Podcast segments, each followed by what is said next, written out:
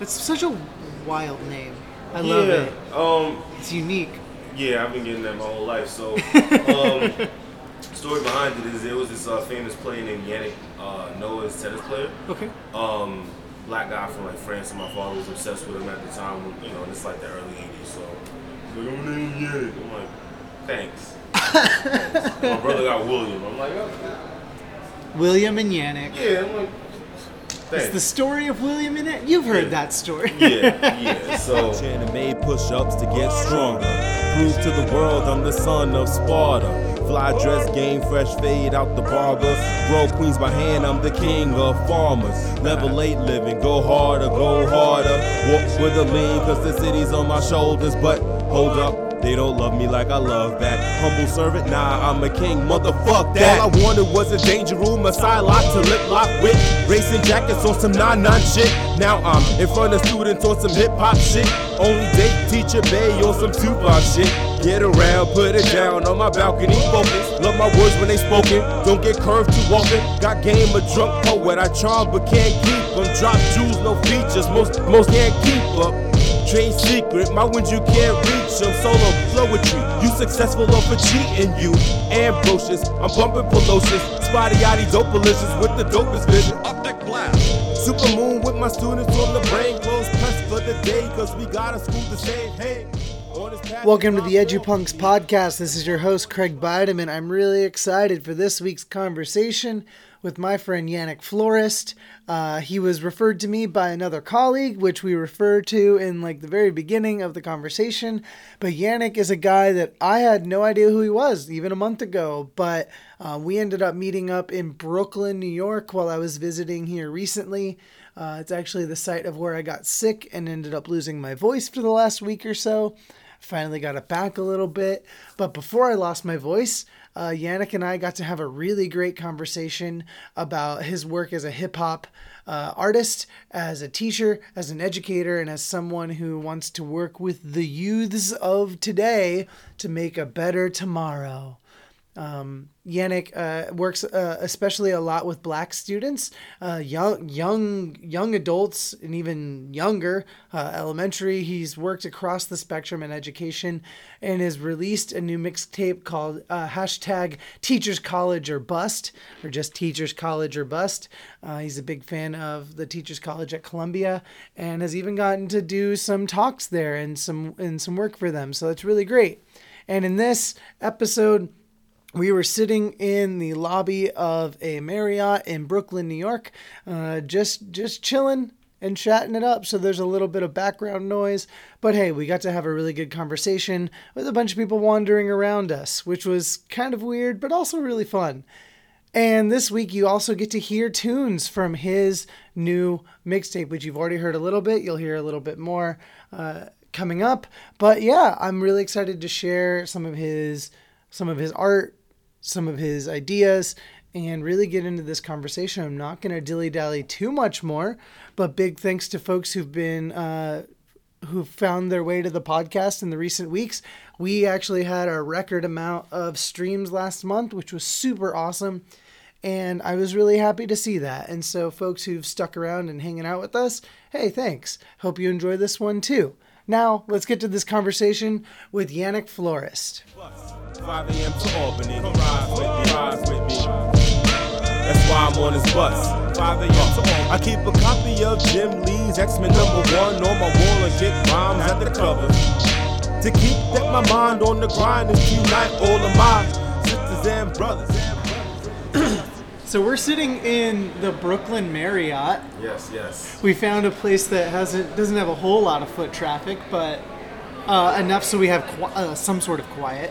I'm sitting here with Yannick Flores. How are you doing today, man? I'm well. I'm well. Thank you for the invitation. I appreciate being here. Yeah, when one of my colleagues was like, "Hey, you should talk to this guy," I was like, "Hell yeah, I'll talk to this guy." Yeah, Tanisha, right? Yeah, Tanisha. Yeah, yeah, yeah. Me and her go back like yeah, literally ten years now because we started in City Year together. Yeah. Yeah, she was there when I, you know, telling me pick better beats and all sorts of stuff. So I, I still, I, I didn't forget Tanisha. I still owe you books, you know, money for your books for graduate school, even though you graduated already. But I got you. I got you. That's so awesome. Um, so why don't you tell folks a little bit about who you are, what you do, where you come from? All right, so again, Yannick Flores. Uh, I am a hip hop artist and educator. Well, educator first, then hip hop artist, really.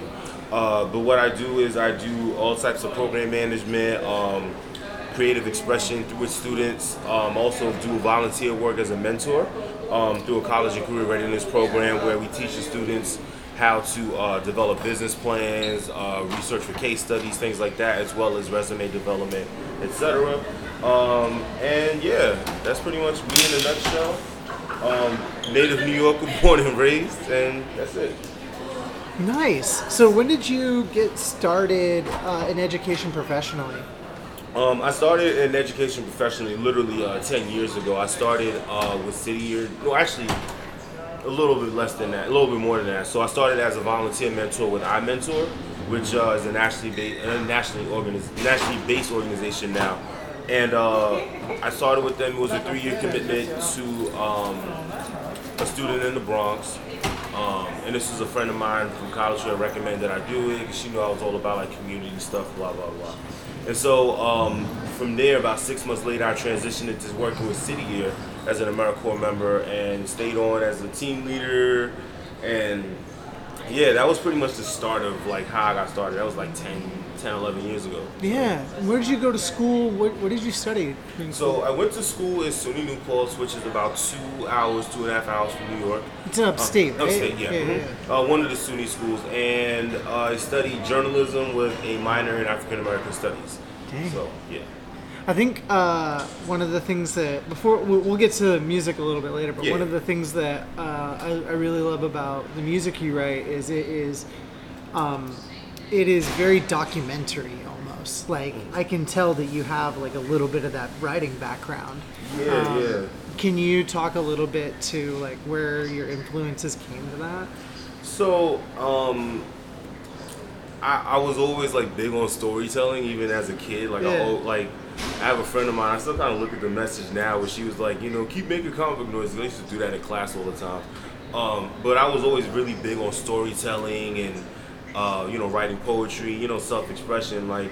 And so, um, me being like a big comic book head, number one, like I was always big on comic books, like that helped.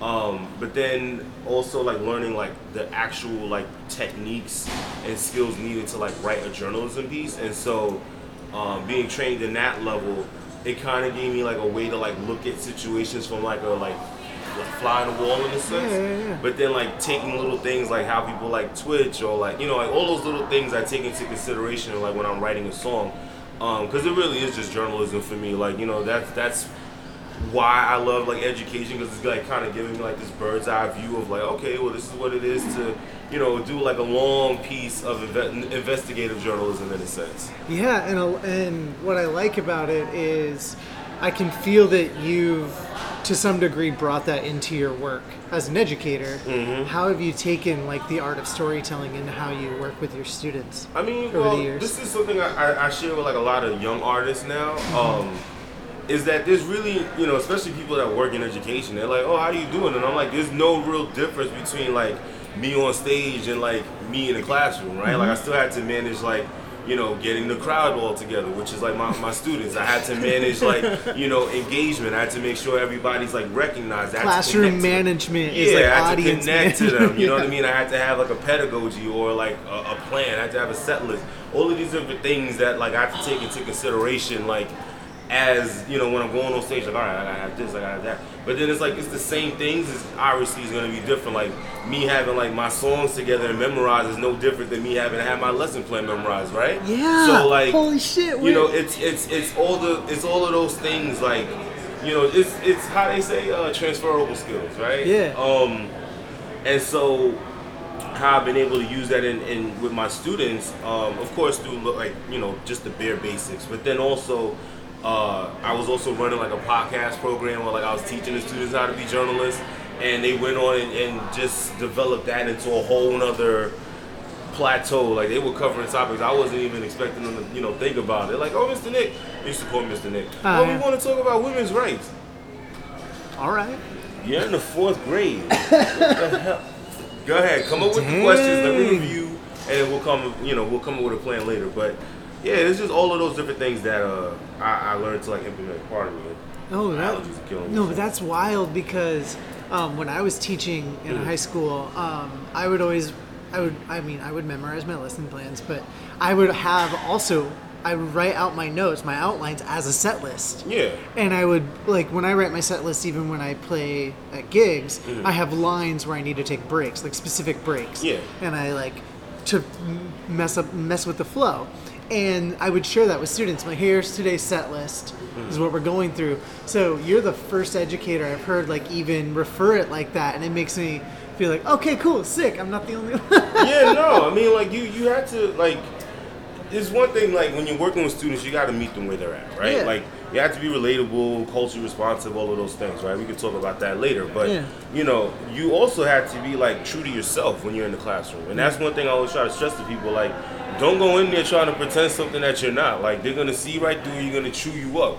You know, just be you. Like so, if you look at it as like I'm a musician, I'm gonna come at it as you know this is what we're gonna do today is like a set list. The students are gonna get that. They may not understand what a set list is, Yeah. right? But they'll understand, okay, well he's this is something that he knows. He trusts himself to teach it to us in this way. Boom. Yeah. You know, because trust is like one of the most important things you can have in a classroom. Oh, yeah. You know, so if you trust yourself, if you believe in yourself, you know, all of those things are going to come out naturally and really powerful for your students. Yeah, and um, working. So you've worked exclusively in New York, right? Yes. Um, Yes. what are some of the challenges you've come across um, with, I mean, the different uh, populations you've worked with? Um, I work primarily in inner city neighborhoods, and so um, I can honestly say that one of the issues that we face as like people of color is that you know there's a lack of people who like validate our experience. Um, and I noticed that's something that was kind of like lacking in some of the school settings I was in. It was like, oh, you're not learning. Well, I'm going to send you to the principal's office. Like, and there's all these, like, you know, disciplinary issues that arise and things like that.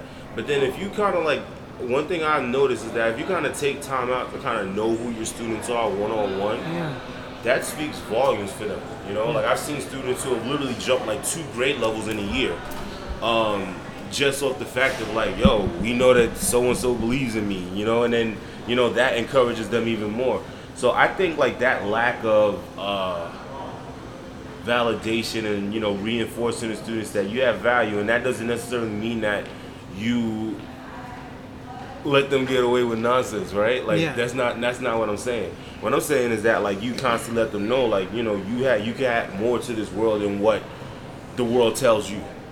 For sure, and I feel like I mean I grew up in a very white area and in Oregon, which is super white. Yeah, yeah. And um, to go further, I grew up in a very Mormon town, so it was like white, and um, the the tropes around any person of color was just that like mm-hmm. a lack of validation of even their humanity. And so when i moved and explored cities for the first time mm. i had a lot of those like thoughts in my brain. I'm like oh the kids who were always getting in trouble were like the black kids. And then i also had to reflect on myself. I'm like i got in trouble a lot in school mm. but i was always at, to some degree i felt like i was getting a little bit of an easier punish punishment, if you will. Mm-hmm. But I always felt like the kids that were getting like suspe- full on suspensions mm-hmm. were like the few black kids, and I'm like, this is just like we're gang like we're not even giving them a chance. Mm-hmm. And so when I moved out here, and I work currently at UMass Boston, which is like the only minority majority campus in New England, a lot of my students say the same thing. They're finally in like a college setting where they feel like they're taken seriously, and it it surprises me that we're still in this conversation in 2018. It, it, it doesn't, for me, um, surprise me at all because this is a systemic thing, right? Yeah. Like this is something that's it precedes you and I, Yeah. by, by generations. It's not even like, oh well, it's your mom. Like no, this is like your your great great great great great grandfather's like you know deeds and you know like I think as a country we haven't really addressed it in the healthiest way. It's just been like. Oh, we'll pass a law, or we'll have this campaign for a month, or we'll, you know, and so it's And they like- come and go too. yeah, it's, it's been a lot of band aids on a broken arm, you know, and, it, and it doesn't work in that sense. And so, you know, when you leave an uh, injured a wound in, you know open for too long, what happens? It festers, bacteria goes in, and it gets worse and worse. And so that's what I found with like, you know, as far as like race relations, you know, it's like we have to address this even in the most painful way because it's only going to get worse. And now, you know, I, you can argue that it's getting better, but you can also make the argument that it's getting worse, right? And so it, it I think as a country we need to just be really honest with ourselves, and as a world we need to be honest about like our impact and what we've done to the planet. You know, like mm-hmm. to other people, be you know based on like how they look, their religion, all of these different things, and then say, you know what? How can we move forward? Well, and I mean, when when I when you really think about it, the humanity of even allowing black people to be educated in the same circles as white people, mm-hmm. sixty years, sixty years mm-hmm. in an entire country of h- however many years, and that is just like a clear sign that there's almost no way we can make up. Right, but even if you look at that, right, you can you can also look at okay, yes, we're legally desegregated, Yeah, but then you see yeah. how like education funding works across districts based on zip Mm-hmm. code, right? Now, who lives in the more affluent zip codes? Who lives in the more impoverished zip codes? Yeah. Who like determines what goes where? And then even so, like yes, sixty years on paper, we Yeah. have been, you know, liberated from that, but. Even on paper, we're not because now, if you look at the districts and how they're getting rezoned, that's a big issue that's going on in the Upper West Side right now, right? Like you have the more affluent white and Asian, you know, uh, community saying no, we don't want like these poor students Yep. coming into our school because we have, and it's like, well, clearly we're not on that same level where we want to be, right? Well, and, and it, what um, in, in Boston, it's Mm-hmm. the same thing happening in, in a lot of our neighborhoods, like in Dor- Dorchester and Roxbury, Mm-hmm. um, where a lot of my students have lived for their entire life and are now being like priced out of their apartments, their homes, Mm-hmm. their everything, and that's all they've ever known. And now they see these new condos going up. Like white people are literally white people are pushing them out of their homes, Mm-hmm. and so it's becoming like it's a new. It's like modern segregation. Like we're creating a, a whole. It's almost postmodern segregation, if you Yeah, will, to it- put a chic title on it.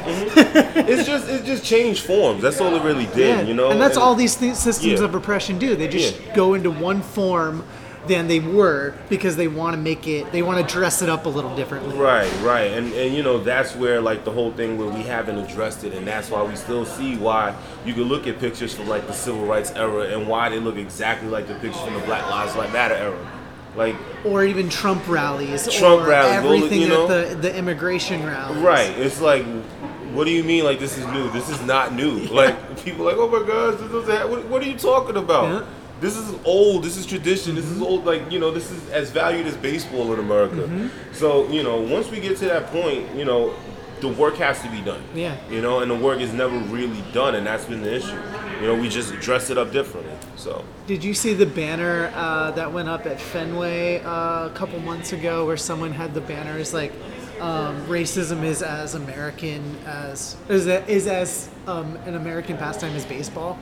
uh, They put it over. the they, they put it over the uh, the Green Monster. It I was like ripped, it was ripped down pretty quick, but I think I did see that. Maybe that's why I got that analogy no, but from. yeah, it's it's wild. Yeah. And so it uh, it just it just kind of makes me keep coming back to um, how important like mentorship is right now. Mm-hmm. Um, what what role do you see um, even uh, black folks being mentors or even like white allies? What Mm-hmm. what kind of work do you think needs to be done there? I think all right. So that's a two-part question. Uh, yeah, I was gonna say there's- there's a couple So no, no, it's fine. So, um, for white allies, right? Um, I don't think the work primarily needs to fall on you to do the work in those minorities communities, right? Um, because just being very transparent, we've seen that like that can actually lead to more damage done, right? Um, what I would suggest for white allies is do the like work with your white counterparts, Yeah. right? Go to those neighborhoods in like the red states. going to like the Trump rallies. going to those. What are those neighborhoods like? Talk to them about your experience, about what it means to like not wear these biases as you know clothing anymore that you know what I mean? Like we don't need the help as black people. You know what I mean? Yeah. Like, like, like, yeah, that's cool. Like You need to work on like, you. Work on them. You know? We, yeah, and that's So- like that's super important um, because like my family's pretty biased. Yeah. And like that's one of the constant things that I kind of like little little by little. Mm-hmm. It's almost baby steps with with white people. yeah, you know, and, and, and you know, I'm not gonna sit here and say that you know, by you know the end of Trump's you know administration, all race relations will go away. Like no, like it took like 400 plus years for us to get here. It's Yeah. gonna take way more than that for us to be healed, right? Like it takes you know, us, you know, going back to like the injury issue. It takes a split second to break your arm, but how long does it take to actually heal? Like two weeks, 3 weeks, a month, right? So for me, it's like for you as white allies, do it in your neighborhoods, do it in your nations, right? Like, don't come to Africa like to do missionary work. go to Germany where there's like neo-Nazi camps. Like, Yeah. go there, talk to them. Like, we don't need your help, Yeah. right? Um, and for black people, um, I would say, don't be afraid of like going back. Um, because I found that like a lot of us in our in my generation, right? It's like we're cool with like donating or like running a race, and that and it's not to say those things don't have impacts, right? But don't be afraid to like talk to the kids that's you know in your neighborhood. Don't be afraid to like you know share your experience with them. Be there for them, right? Because like when I was growing up in the crack era of New York, right? It wasn't a lot of like male role models and role models, excuse me, in general, right? But and that was why I, that's why I do what I do, right? Like I didn't see them, so I'm going to be what I wanted to see for the next ones up. Um, and I would say like don't be afraid to get more hands on with your work. Um, to my black and brown counterparts. Um, because we need you. You know, our students need you. It's not to say that just because you got a college degree or, you know, you have your own business that you made it and you're good. Like, no, there's people behind you that need us just as much, um, if not more so. You know, and they're in your family, they're in your neighborhoods, they're they're on your corners, they're, you know, they're they're everywhere. You see them. You know, um, and don't be afraid. Like one little conversation can change someone's life. You never know. You know, you never know what your impact is gonna be. And so, just don't be afraid to give give that chance to, to your younger brothers and sisters. That's it. I love that. Um, one of the things that we talked about when we had our initial call is you've seen a different level of of ambition from students and successes from students. Um, can you talk a little bit to like what that does for you as an educator, like seeing that that that kind of those little successes for students, or that they achieve? Man, um,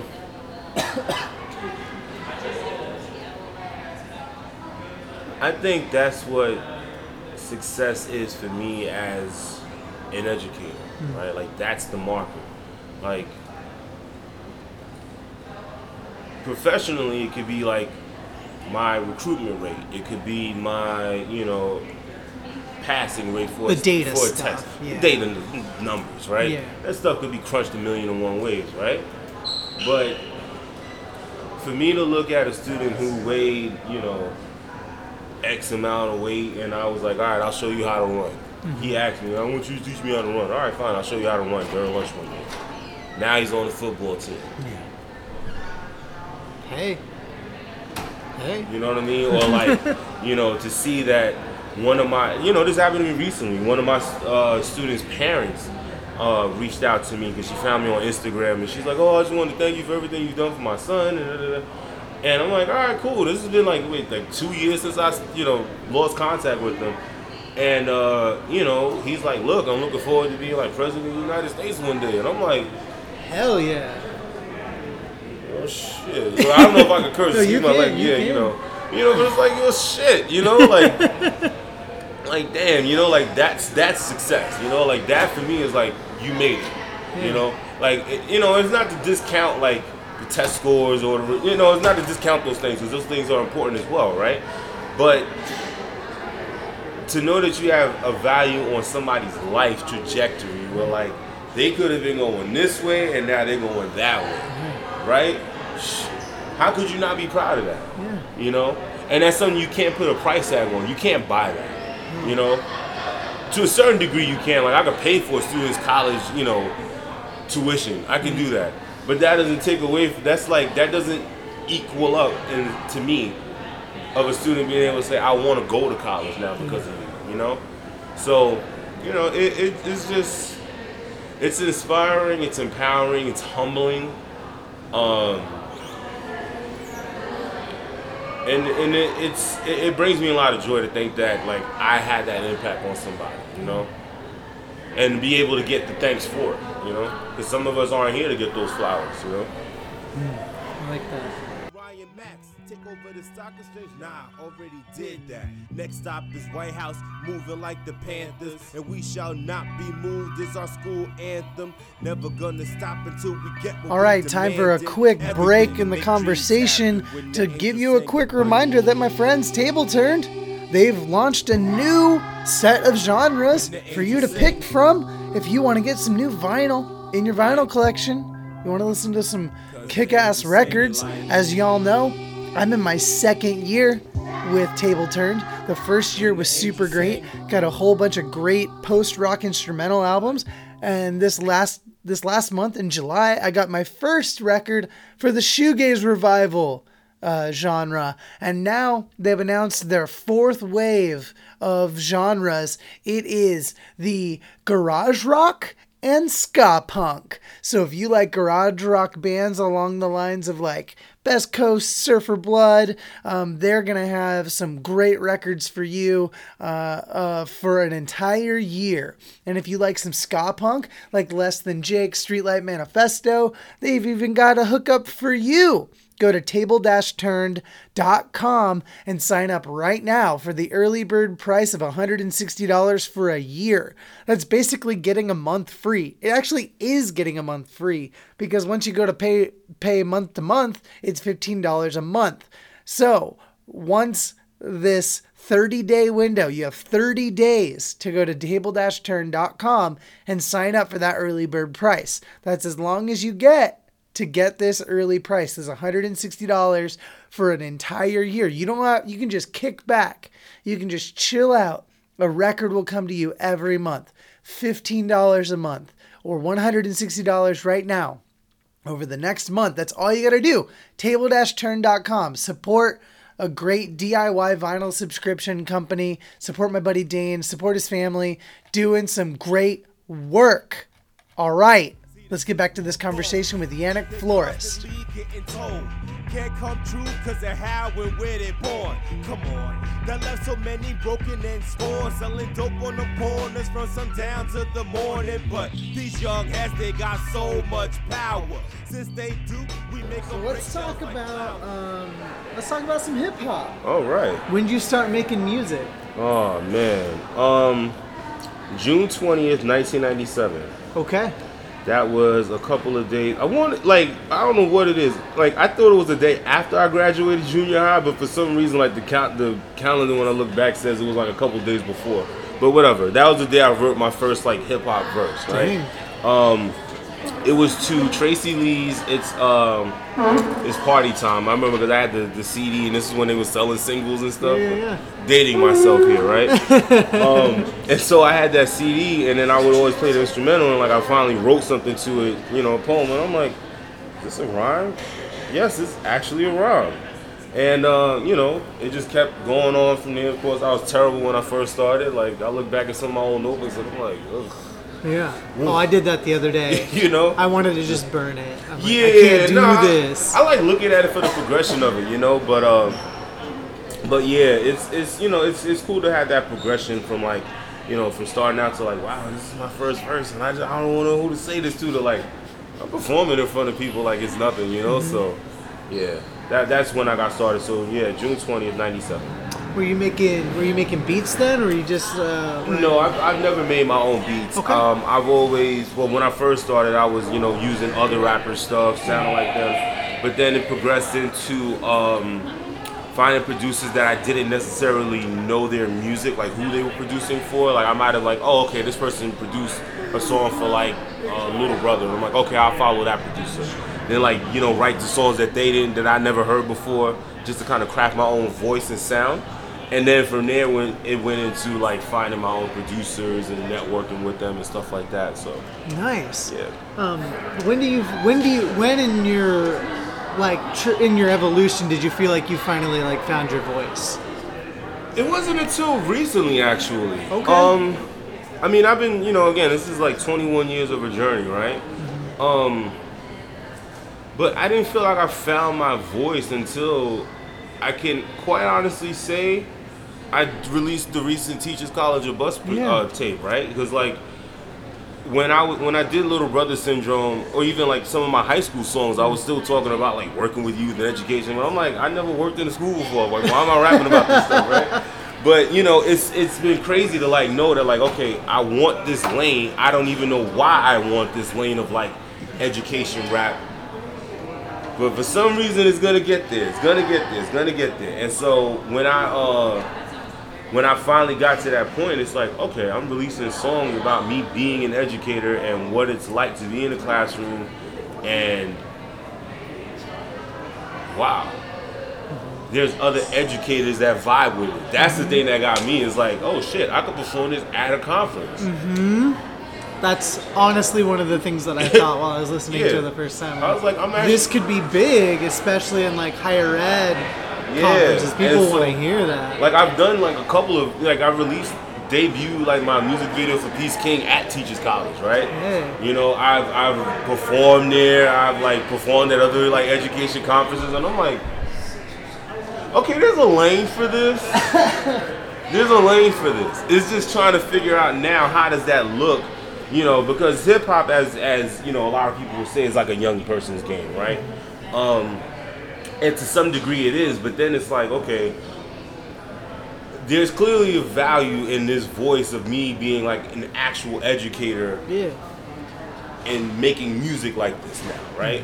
So how do I transform it? Because like obviously I can't get like the principal who works like 70 hours a week to come out to a show and like you know some dive bar somewhere, right? I mean I might, but you know th- those chances are slim. So like how do I reconfigure like hip hop in a sense to fit this square? And so that's been my biggest struggle um, because I know it's there, but then it's like how do I like push it forward? You know? Yeah, and I feel like because you've got some life behind you, Mm-hmm. you're bringing a, a full perspective to to what you're writing, and one of the things we talked about when we first chatted is the importance of putting education into your music and making sure that that is one of the most present aspects of the work that you do. Can you talk about the uh, perhaps the inspirations or maybe the motivation behind doing that kind of like having that mission behind your work?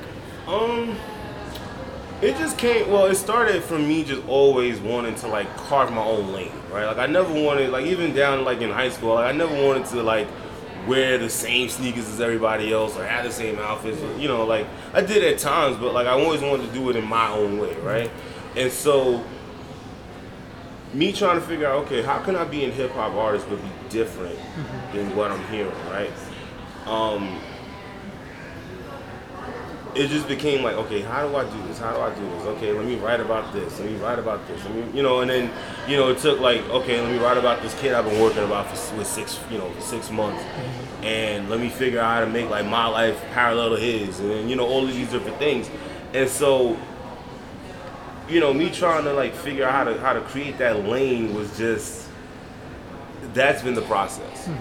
Um, did I answer your question? I felt like it didn't. It didn't. Well, yeah, because um, I was really looking at like because you're so focused on educating folks, like even just through the hip hop, and saying you found your you you're finding your lane because there are so many like I feel like there's so many artists that go like mainstream elements of like partying um, and different like younger lifestyle choices. But then there's like the idea of when some rappers i'll use like kanye west for an example 808s i didn't really get that where he was writing that until i had some life behind me. Like okay Yeah, i had yeah. some loss. I get this a little bit now. Yeah. um, so there are like different trajectories and different things that people rap at uh, rap about at different parts in their life and finding that education lane almost like being your motivational guide the whole time seems like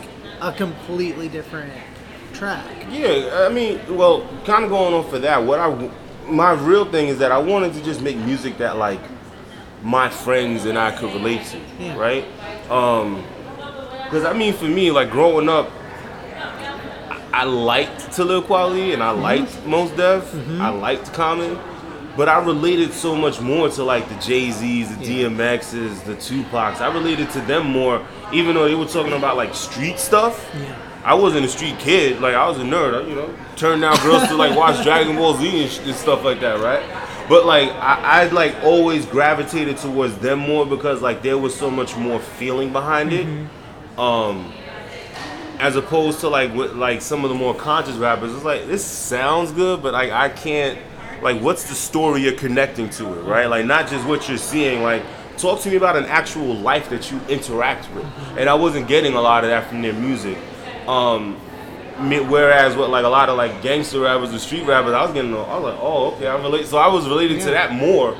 Um, but still, like, okay, well, what is it that I can do as an educator to like bring that flavor, but also kind of like have like stay on, th- or you know, authentic, right? Yeah. Um, and it just became like, okay, I just have to write exactly how I feel. Write what your students are going through. Write what you're going through when you have to go to a mentoring session and you don't want to. Like, you know, like write about those things and then figure out, okay, well, shit. Well, as an educator, I party. As an educator, I like, you know, I drink, I have fun. As an educator, I make mistakes in relationships. Like, you know, it's like it doesn't take away from like the human aspect. It's just like, okay, how do I balance that and still manage the fact that like I'm responsible for motivating 20 plus, 35 plus, 15 plus students every day, every week, every month, you know? And so that's where like that, you know, my that struggle and that balance came in was just like I just wanted to make sure that like make music that like the people I was going to happy hour with could relate to, you know, the mm-hmm. music that like, you know, again, like I have a song on it called Holiday Party, like that mm-hmm. actually happened. It's like, oh wow, this is yeah, we're really turning up as teachers. Like, huh yes, yes, we are getting drunk over our asses and dancing to the wobble, and you know what I mean, like, Yeah. but because like they they listen to that same music, the same mainstream stuff, right? But like, who's talking to them? Mm-hmm. You know, it's like you have like a J Cole who's kind of there, Yeah. But like he still isn't like a classroom guy because he's so he's so far removed that he was always a conscious rapper, right? But it's like I'm older. I've been in the classroom ten years, so like how does that translate? And then it's translating that into a way that's like that can be appreciated and at the same time um, is authentic and isn't corny. You know? Yeah. So and I think there there's a there's a good lesson in being a creative educator in that we are a little bit more conscious of the uh, the, the, the the the moments where we learn, where we can take some sort of lesson from our mistakes, from our successes, from all these things, and actually try to make some sort of transformation, even if we feel like we're in a good like right now as an educator, I feel like I'm in a good place, but every day I'll get humbled by a student and I'll be like, okay, no, I still got a little bit more to learn in this in this arena. And I think that that is incredibly present in the work that you're doing. It's kind of like pushing yourself to never be like complacent. And while um, while it is good for us to like make sure that we're letting our hair down, you're not like there are some educators that I think tend to feel bad about that and like stressed like no I need to be focusing so much of my attention on this no we still got to take care of ourselves though yeah, yeah, yeah. we got to and I love like I personally love having a creative outlet Mm-hmm. how much is your music like a good outlet to just like let it go It is my main outlet for letting it go, right? Hell yeah. because um it's allowed me to tell the stories that like I may go into more detail with with like closer friends. I may not want to share with certain people. It's allowed me to be like, okay, I can it's almost like being my like an actor in my own movie mm-hmm. where like I could take myself out of like some of the situations and kind of like okay this is what it is. Mm-hmm. you know this is a song about me you know losing a relationship and losing my job and wondering what the fuck I'm gonna do with my life you know And then it's you know here's another song about you know I love video games and here's that you know? And then there's another song of like you know here's how I feel about black men. Here's how I feel like it's all of these different things that like sometimes I'm not able to say sometimes I don't want to share on like social media or whatever but like I can put it out there in a song and it's like know Yeah. it's that like okay I, I, let it out of me and you know whether people listen to it or not if people like it or not it's just like I let it out Yeah. you know and so it has no place to go but you know just be good energy because i had nothing but good you know healing intentions behind it you know and that healing was my healing myself by just releasing you know that tension How do you bring it into the classroom? Do you bring your work into the classroom? yes and no um, that's actually something I, I struggled a lot with as a, as a hip-hop artist is just like where do i draw the line between like me as an artist and me as an educator and me as an educator as an artist right um, because like I can share some of my music with my students, but then there's like certain things on my that I talk about that I don't want them necessarily Yeah, knowing yeah, about. Or, I got you. You know, or like them ask, you know, having to be like, oh, Mr. Nick said this on the song, and then you know, PTA conference. you know, like you know, like I, it was always those things. I always was very, very uh, cautious about, very, and you know, to be very honest, very fearful about Yeah. um, because it's not just you know a job for me. Like I love education, right? But then it's like I don't want to put myself in a position where I can't be that support for my students anymore. So it was always just like trying to figure out what that balance was like. Um, but it has showed itself in, in many ways. Again, like I said, I, I did like a podcast teaching them how to do, you know, journalism. But then I also um, during lunch times I would like teach some of my students like how to actually like do an open mic. I would do that where like I would let the kids like, okay, you wrote a song, like come up and share it. Oh, you want to sing this Beyonce song? Okay, you want to tell a joke? Okay, fine. You know. Yeah. So I would like let them create, you know, have their own outlet for it in their own way. Like I'm not forcing them. Like some of the kids would actually battle me. They're like, "Oh, Mr. Nick, I want to battle you." Like I actually lost to a first, like like a really bad loss to a first grader. Dang. Like, he- he You're it- catching L's from first grader. I, look, I can admit it. You know what I mean? Like, and you know that that's the point. Is like, you know, as an educator, you got to be humble. You got to be able to laugh at yourself. I was like, this little kid like really boxed me in. Like, I can't say anything because if I diss him back, I look like a bully. but then if I don't say anything, I look like a sucker. So it's like. So it was like, damn. Well, I'll just, I'll just take the. I'm not gonna look like a bully against some first grader, right? Like, Yeah. I'm not gonna sit there like, you still call your mommy? Like, I'm, no, you know, and then have him crying, and you know, it's like, you know, I just have a little fun, right? That's a whole different parent teacher yeah, conference. but then you know, even with that, that was more fun because like that, that's something that even like you know stuck with the parent, I you know, of that student. It's like, oh, my son still talks about how he beat you. I'm like, all right, fine. You know, you know, like what am I gonna do? Am I gonna sit there and be mad about it? No. It's just you know being able to just give him that chance to be like, wow, I beat an adult. yeah, You know, at like a rap contest I dig it. you know, and I had like half the school like cheering for me, like, yeah, you did, you know. I mean, of course, I could have beat him, but yeah, Yeah, it's, yeah. it's not the point. It Give was, him, give him the moment. yeah, you know, dig and that's it. that's the point of, of me, you know, and what I like to do about like you know fusing hip hop and you know the classroom, my experiences as an artist is that I give kids those moments, you know.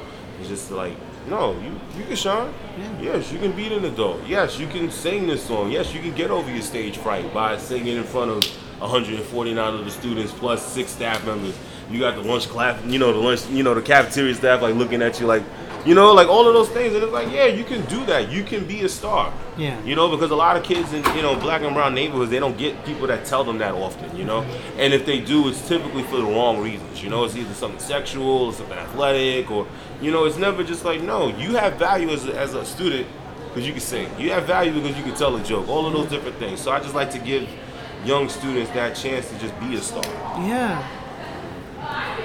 I uh, I've kind of always brought like I, I have a guitar in my mm. office all the time, and I'm also like a I'm a spoken word guy, mm-hmm. and so and like our poet like our our poetry students know that. Mm. So like sometimes they'll be like, Craig, can you come do a piece to just start off? Because like they know that I can just like go, mm-hmm. and sometimes it's hard to get one some of those things started. I'm like, yeah, I'll just come and do a quick piece, and I'll do a piece and because like i've been doing spoken word since i was 17 so like Yeah. 13 years and so throwing it down a little bit for them they'll be like oh shit we got so much to learn just from this guy. Yeah. All right. All right. Yeah, yeah. And like, I don't think I'm perfect at all, and I'm I'm my my work is just so centered on like my experiences and like mostly mental health driven. So I'm exceptionally uh, nervous to share some of that stuff because some folks see it as too much, and I go, well, it's important to me. Like mental health of, of any student is the most important thing to me uh, in my work, and so when I share those stories, it humanizes it a little bit more because like. I'll share a piece about having ADHD, or I'll share a piece about being bipolar, and a student will come up to me and like, I was just diagnosed with bipolar disorder. Can we just sit down and chat? I'm like, yeah, hell yeah, let's talk. And so there is that like line. There's a line where you have to like kind of balance on it. So make sure that you're not putting too much of yourself out there, kind of guarding yourself a little bit, but enough to where students know that you're not like being inauthentic. Right, but you know, I think that's that's the sad part about education today. Ah, yeah. Is that like there's so much other things that restrict teachers from being who there should be for their students. Like imagine the power of you standing up in front of your entire school body and saying, I had ADHD. Yeah. That's empowering for them. Yeah. And for you to do it in a poem, right? Yeah. That would speak volumes to them because then they're like, oh, I have ADHD. Yeah. Maybe I could write about a poem about it to help me overcome it, right? Yeah. And I think that's like the thing that's missing is that we don't really have the opportunity to really connect with them in a way that empowers them. Mm-hmm. Like it's always just about test scores. I mean, yes, again, those things are great. Yeah. But what about what how they feel about themselves when they go to school? You know, and then that leads to the whole bullying thing, right? Like which is a big issue. You know, it's like, oh, we want to have these anti-bullying courses. Well, are you telling kids like what makes them special? Like don't let it hold them back. It's something as simple as that. You know, I found that that works.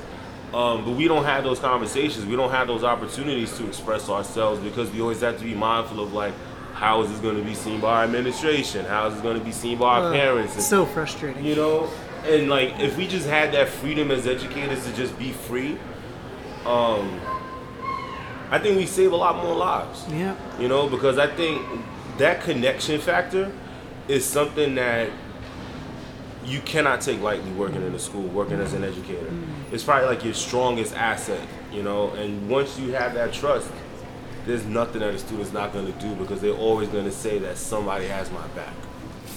100% and that is something that has always like stood out to me in however many years I've been in education as well. When I was teaching in high school, I, I mean, I, I taught English, I taught writing, and there are some students that got it pretty easy, some students that didn't, and some students that kind of like skated by. They weren't really like making too much of an impression on really anyone. Mm. And then years later, I would get like Facebook messages or I'd get emails and be like, "This moment in this class, like you really like inspired me or got me to do this," and like.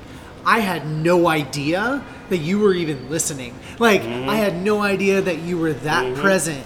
And it's those moments that really, like, get me because there are sometimes where I, I can be really clear that okay they're getting it. They're into this. Yes yes yes. Mm-hmm. But then there are those times where I just get blown away where I'm like dang I didn't even know I was reaching you.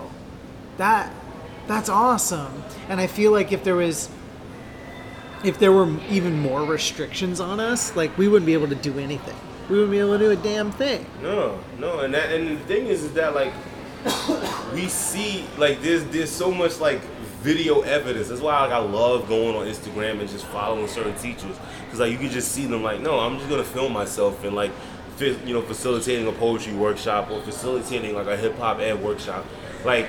There's like I love educators that take their like authority of it and Yeah. just like say I'm going to show this Yeah. because now that empowers other educators to take that same liberty, right?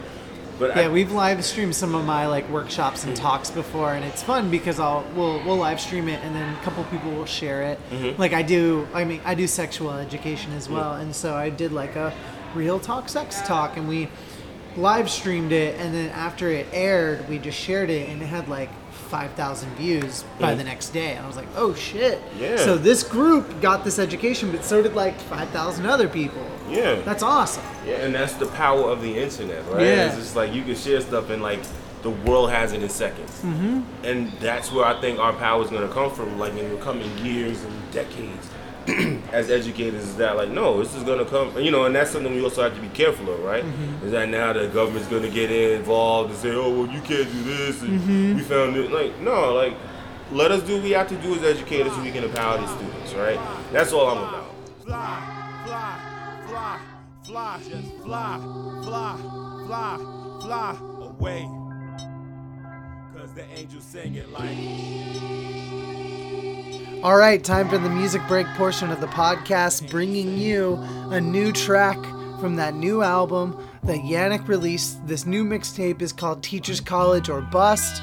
Please check out the album at educatorlife.bandcamp.com. That's where Yannick is putting it up. That's where he's hosting it. You can listen to the whole thing right there. Throw him some shekels. Throw him some funds. Throw him some money. Give give him give him some support for this amazing set of music that he's put out. There's a lot.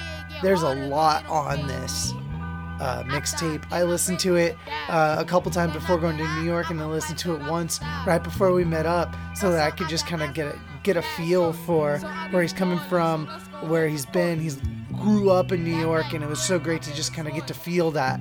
And this next song actually references uh, something we're gonna be chatting about in the in the lightning round. Not to uh, uh, spoil anything, but the song is called Black Saiyan Excellence and we're going to talk a little bit about anime in a bit. But uh, there's some really great nerdy stuff here.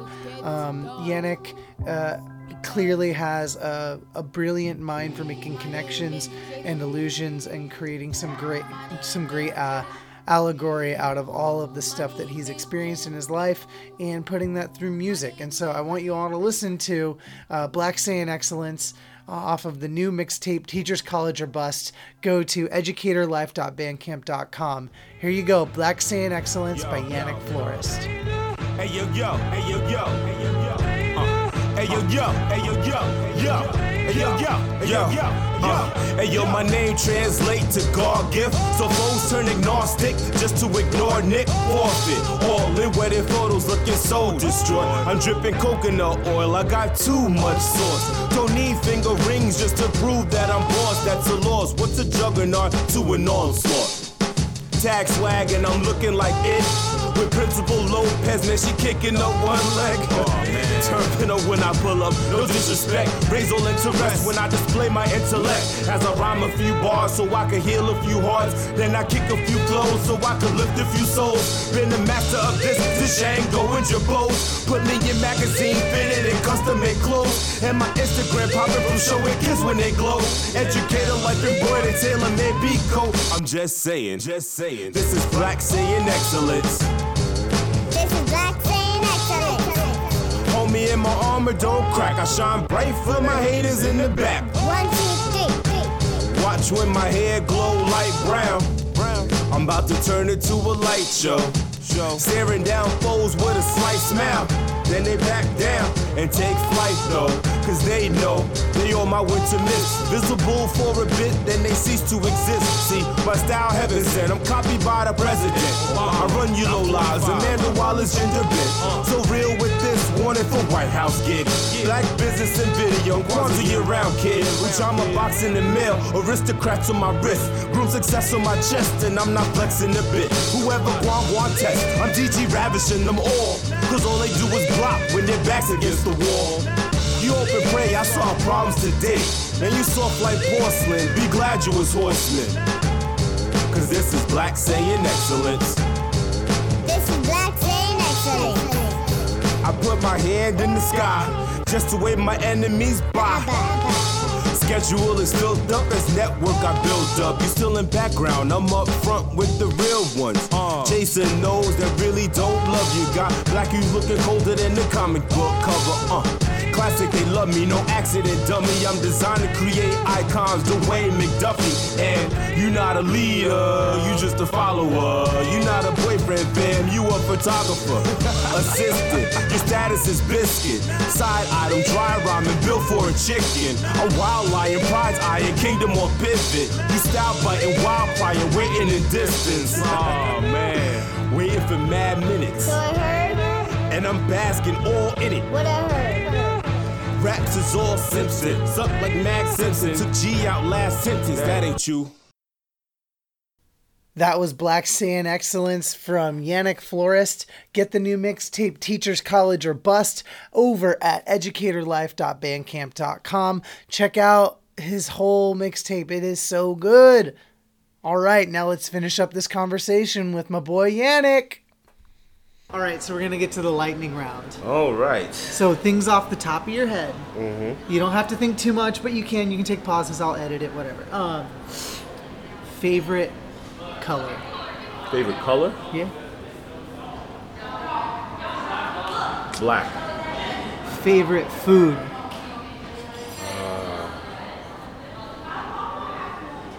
Authentic Chinese food. Okay. Have you been to China then?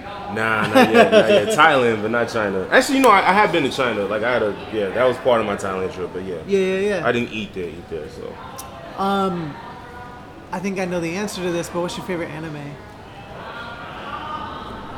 come on, man. uh, Dragon Ball Z, of course. Dragon Tell me a little bit about why you like Dragon Ball Z.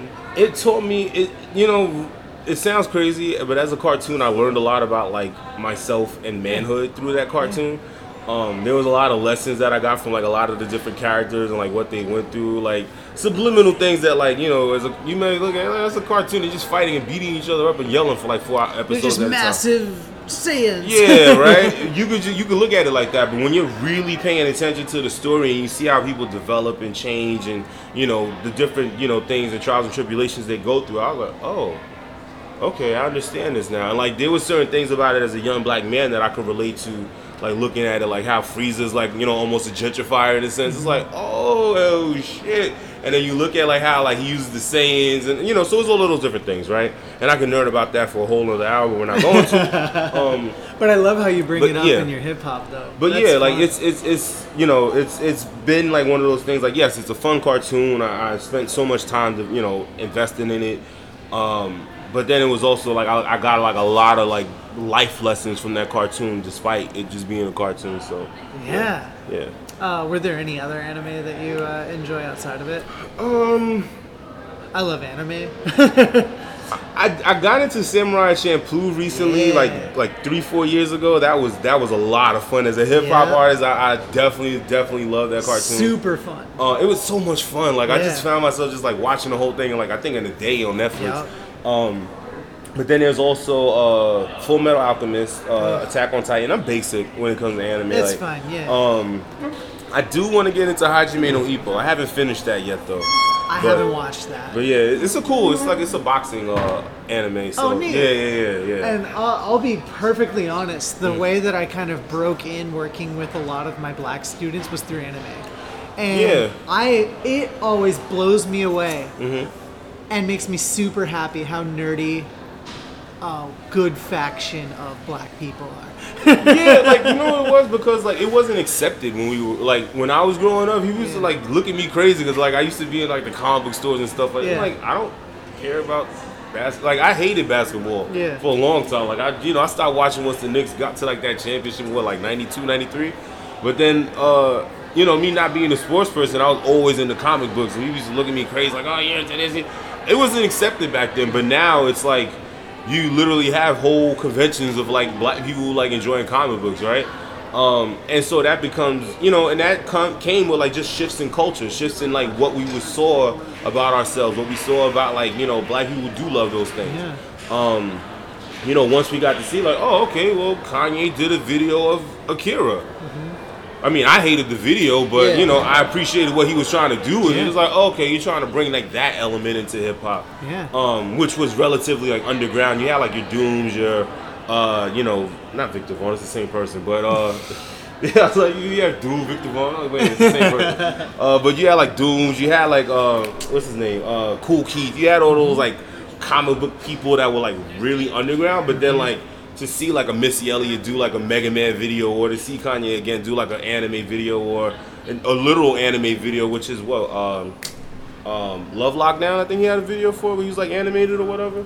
But to see those different things, it's like, oh, now we can do this. Now we can walk around with the Naruto like headbands and stuff. Like you know, and I'm, I'm glad to see it at that place now because now I don't feel alone when I you know want to talk about how Dragon Ball Z is like a life changer. No, I love that. That's so great. Um, well, comics. What's some of your favorite comics that you've read? Oh man, X Men is number one. Yeah? X Men definitely number one. Uh, Any specific X Men you like? you mean characters? Yeah, storylines? character characters. Um, characters. It, I love them all for different reasons. Um, and I always loved the the whole racial uh, underprivileged allegory that was tied to it. I think that's that's why I kind of stopped reading it because it became more action oriented as opposed to like talking about that side, which I thought was really powerful for me. As you know, I was wa- reading those like eight nine years old. Um, and it was like a cool way for me to kind of understand like how race is going to play its role in my life. Um, but there was X Men. Um, I do love the the Udon Street Fighter comics. I love those. I love uh, Spider Man was always a favorite. You know, you can't be in New York and not love Spider Man. That, that no, you can hate the Yankees or the Nick or the the Mets. But you gotta love Spider Man. Like that's the one thing as a New Yorker you have to do. Um, I liked Watchmen. Watchmen was fun, but I do love Elephant Man. Okay. Elephant Man, um, not Y: the Last Man. What is the? That's a good one too. But uh, what is DMZ? DMZ is a good one. Uh, those are like more underground uh, comics though. Um, but yeah, those are some of my my favorite stories because they have like a socio-political twist to them. So What about? Do you have like a favorite movie or anything like that? All time, maybe even current. Oh man, I mean, I, I just watched Black Panther for like the millionth time last night. Um, It's a good yeah, one. Yeah, I mean, of course, Black Panther. Uh, as far as like nerd movies go, um, X Men Apocalypse was pretty good recently. Um, I did love uh, Civil War. I love actually like most of the Marvel movies. I like how they twisted a lot of things. Um, let's see, horror movies, the original Halloween, Night of the Living Dead, the 1968 one. Um, I don't know. No, that's it could- good. No, I don't know. good. Like it, it could go in a lot of places, like favorite movies. I mean, The Notebook, if you know, for the young ladies reading. you know, Hell yeah. Hell yeah. Um, Uh, do you uh, I don't know. do you like binge anything on like like TV or Netflix or anything like Yeah, that? mostly sci-fi shows. So I mean, I, I love that Netflix picked up Black Mirror. I was like, thank Yes. you, Lord, because The- I, I was like watching that like online. Uh huh. I'm not gonna say how. Um, but I fell in love with it because it was like a new age Twilight Zone, and the Twilight Zone was like one of my top. Exactly. It's still one of my top five favorite shows. Like It's uh, like the Twilight. Zone for us. For us, yeah, yeah, like the whole social media aspect, and like it took me a while to even realize, like, oh, Black Mirror, like everything is black that we like, cell phones, TV, like, oh, I get you. Yep. So Right here. Yeah, yeah, exactly, right? yeah, you know, like it was just all of those things. So like, you know, I, I love that show. Uh, Rain is good. Mm. Uh, of course, Stranger Things, that's fun. Um, um, I actually did like the the White Christmas special, Yeah. the one with Jon Hamm. That Yeah. one was really good because Yeah. like two hours. I'm like, all right, two hours. I gotta really hold my attention. This is a movie. Yeah, We're sitting down so- for a movie. you know, watching that episode, and I mean, I love Jon Hamm's work. Like, I, you know, Mad Men was one of my favorite shows. Um, Sense8, that's another good. Sh- sh- I've been told to watch that a bunch, and I still haven't. I'm so mad they canceled it. I'm like, please, like, let it, a few years go by and y'all bring it back, please, like y'all did with Young Justice, which I'm mad at is going to be on that WB. Like, like, I'm not buying a WB streaming service for one show. I'm not doing it. Don't do it then. Not doing it. But uh, yeah, definitely uh, Sense8. Definitely get into it because it's another show I found as an educator has like speaks a lot of volumes and Yeah. talks about like the, just the connectivity of people. Yeah. So it's, it's a cool show. I like to end on music. Mm-hmm. Tell me some artists that you always you like growing up, maybe some new folks. Growing up, uh, Tupac number one, um, Gang Starr, um, Jay, Kanye, Ghostface, Missy, uh, Doom. Uh, who else do I like? I like Lil' Kim's older stuff. Who am I listening to now? Not too many. I'm in a I'm in a hermit shell. so uh, Kendrick, J Cole. I like GoldLink. Uh, I like L, not X, uh, not Triple X. Uh, what's this young man's name? Uh, Uzi Vert. I like him. Yeah. I like some of the younger guys because they're like fun, but they're Yeah. like it's a different type of fun than what I was growing up listening to. Like with them, it's just like, all right, we're just partying. Before Yeah. it was like we're partying and we're exploiting the hell out of women. It's like, and I'm wearing all this gaudy jewelry. It's like, no, I'm, We're just hanging out. we're just hanging out. Like Yeah. you know, I'm like I like that stuff. You know, and it's cool to hear that from like younger kids. But uh, yeah, that that's what I'm listening to now. It's mostly like instrumentalists though that I that I play like Obliv, uh, Tajima Hall, uh, Knowledge, uh, Mellow Mark. Um, Abita Austin, she has a lot of stuff. Sarah Too Ill, like a lot of like instrumental stuff. Yeah. So That's like my writing stuff. Just anything chill, like chill beats. I feel like there's like a whole insurgence of the like meshing jazz and like chill step like beats, and like I'm here for it. yeah, You can't weird. go wrong with it right That's now. That's such an old genre though. Like that started like in like the '80s, you know. Like, but it's weird like it just now it starting Yeah. to you know have its own way because like you know there's bands like uh, Interstellar that like used Mm-hmm. to you know have like that jazzy, Yeah. you know hip hop fusionist Yeah. Stuff. But this is like you know '81, '82, and like not too many people was on that. You know Yeah. that was like a Soho thing, quote you know quote unquote. You know the fashionista circle. But then like it just kind of blew off into like other places where like it's his own hip hop music genre now. You know, like it's his own like this. You know, so it's, it's cool to see like how things just you know progress and evolve. you know? Oh yeah, like I love seeing like Thundercat and Flying Lotus and Kamasi Washington. Yes, yes. FlyLo, Uh, FlyLo, fly low. Seeing all of those guys just like featured everywhere, producing everyone, like it's added such a different flair Yeah, to to music right now. yeah, fly. Oh man, FlyLo. So good. You're dead. So good. I haven't heard that yet. Like I had to stop myself after a while. I'm like, no, I just I had two. I had like almost like a gig's worth of his stuff. Yeah. Like from when he first started. I'm like, nah, I gotta. Hell, even so- Killer Mike's finally coming up. Like with Run the Jewels, he's finally I, getting his I- I wasn't really a fan of this stuff. so- No? Yeah, but I, I was never like big on like Killer Mike like Yeah. that. You know, it's not to say that this stuff is like whack. I'm not one of those artists like I just don't listen to it. yeah, so. yeah, yeah. yeah, Well, the white kids like it. yeah, yeah, yeah, yeah. well, dude, thank you so much Thank for you, chatting thank with you, me. thank you. This was fun. I'm, gla- was I'm glad we fun. found a good spot. So, No one tried to kick us out. yeah, no, no, no. Like come here all the time and just have conversations, so it's cool. Hell yeah, man. Well, thank you so much. No problem. Well, there you have it. Another episode done. Thank you so much to Yannick Flores for sitting down with me in that lobby of the Marriott in Brooklyn. It was so much fun. Hope you enjoyed the conversation. Hope you enjoyed Yannick's tunes. Holy crap, the mixtape is so good. So make sure that you go to educatorlife.bandcamp.com and listen to the rest of his mixtape. We, we shared a bunch of about three of the songs uh, from that mixtape in this episode. We're going to close the episode with uh, the rest of the song that started the episode 5 a.m. to Albany. Definitely go there, check it out if you like it. Go to table-turn.com and get yourself vinyl subscription. Get yourself some records if you want some in your in your in your home. If you want to spin some new stuff, they're gonna have uh, garage rock jams and they're gonna have some ska punk jams if that's what you want to sign up for, or if you just want to take a chance and get some new tunes in your uh, uh, collection, go for it. There's only one month left so that you can take advantage of the early bird price. So get over to table-turn.com and get yourself a subscription. Uh, big thanks again to folks who have been subscribing and sharing the podcast and talking it up to your friends. We really, really, really, really, really appreciate it. Got some big plans coming up and can't wait to share those with you as well. And to my educator friends who are starting August, which is never really a great time for a bunch of educators, uh, let's let's know that we're all in this together. We got this. We, we're we're gonna do some great things this upcoming school year. I know I'm already feeling it approach, but we got this. We're gonna do some kick-ass stuff, and let's just stick together. Uh, until next time, get to work. Some got super strength, others move with speed, others make it rain. Some zone out with. Alter reality, creating vision so deep. My strongest ladies telepaths, quick to give you these reads. Uh. Blackbird at destination. Nation is political engagement. Soldiers of all ages.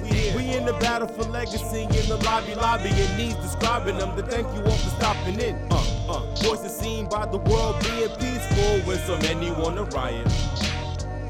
That's why we going straight for the capital. But we move in silence. 5 a.m. to Albany. That's why I'm on this bus. 5 a.m. to Albany.